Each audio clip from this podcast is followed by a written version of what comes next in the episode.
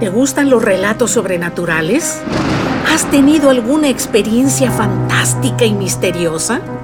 ¿O tus abuelos te contaban historias de fantasmas? Pues de eso se trata mi podcast.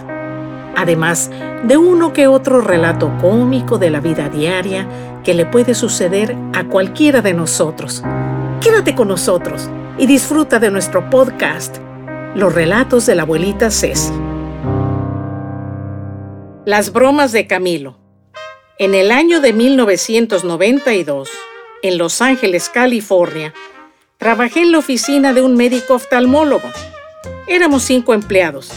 Entre ellos se destacaba Camilo, hombre hispano de aproximadamente 26 años, inteligente, arrogante, bien parecido, profesional, con perfecto dominio del idioma inglés se vestía como ejecutivo y era muy afortunado en el amor.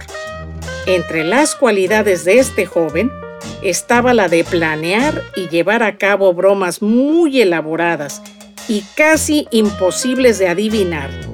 Él siempre escogía momentos oportunos y a la persona adecuada.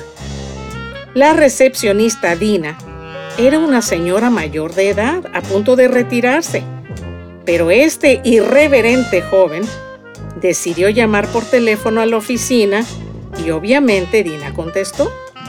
Camilo se hizo pasar por un paciente quien estaba acusando a la pobre secretaria de robo.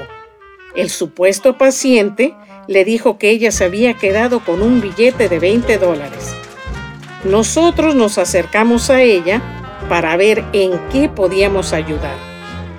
De repente del cuarto de récords médicos salió Camilo, riéndose burlonamente y le dijo a la señora que era una bromita inocente. Yo le dije a Camilo que si le gustaría que alguien bromeara así con su mamá, y él se molestó. En otra ocasión, llamó a Jackie en el departamento de contabilidad y le dijo que era un paciente, el cual había recibido un cobro inadecuado y por esa razón él demandaría la compañía y se verían en corte. Yo estaba harta de él, sus bromitas, y se me ocurrió hacerle una inolvidable. Contacté a mi amiga Helen, quien trabajaba en una oficina de abogados. Le dije que me ayudara a corresponderle a Camilo con una colosal broma. Ella aceptó. Pacientemente esperé el momento indicado. Y un buen día, una señora llevó a su hija adolescente a examinar su vista. Camilo hizo el examen optométrico a la jovencita.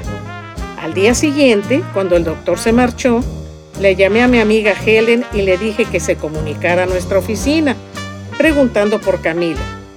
Le di el apellido de la jovencita, le pedí que dijera que había una queja de parte de la mamá de la muchacha de acoso sexual por parte de él le pedí que le diera el susto más grande de su vida. Sonó el teléfono. Dina llamó a Camilo y este comenzó a hablar, mientras les dije a mis compañeras de lo que se trataba.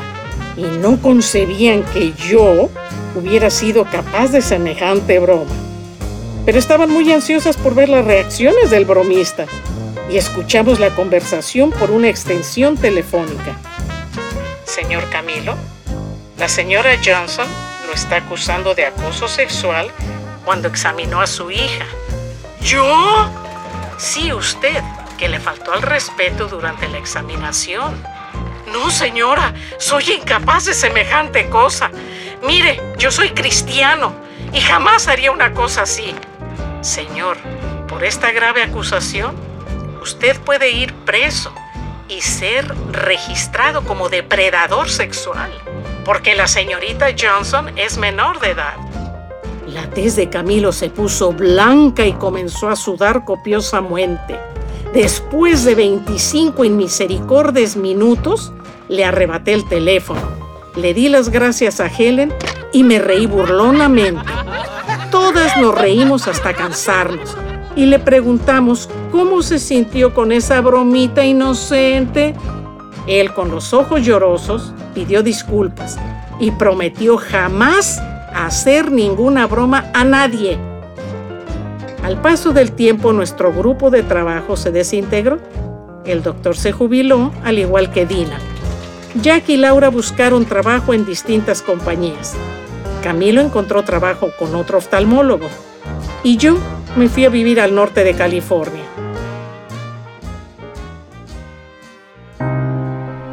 Gracias por compartir con nosotros estos minutos en los cuales la imaginación te ha transportado a lugares que viven de diferente manera en la mente de cada uno. Esperamos contar con tu valiosa presencia para el siguiente relato. Me despido de ustedes. Hasta la próxima.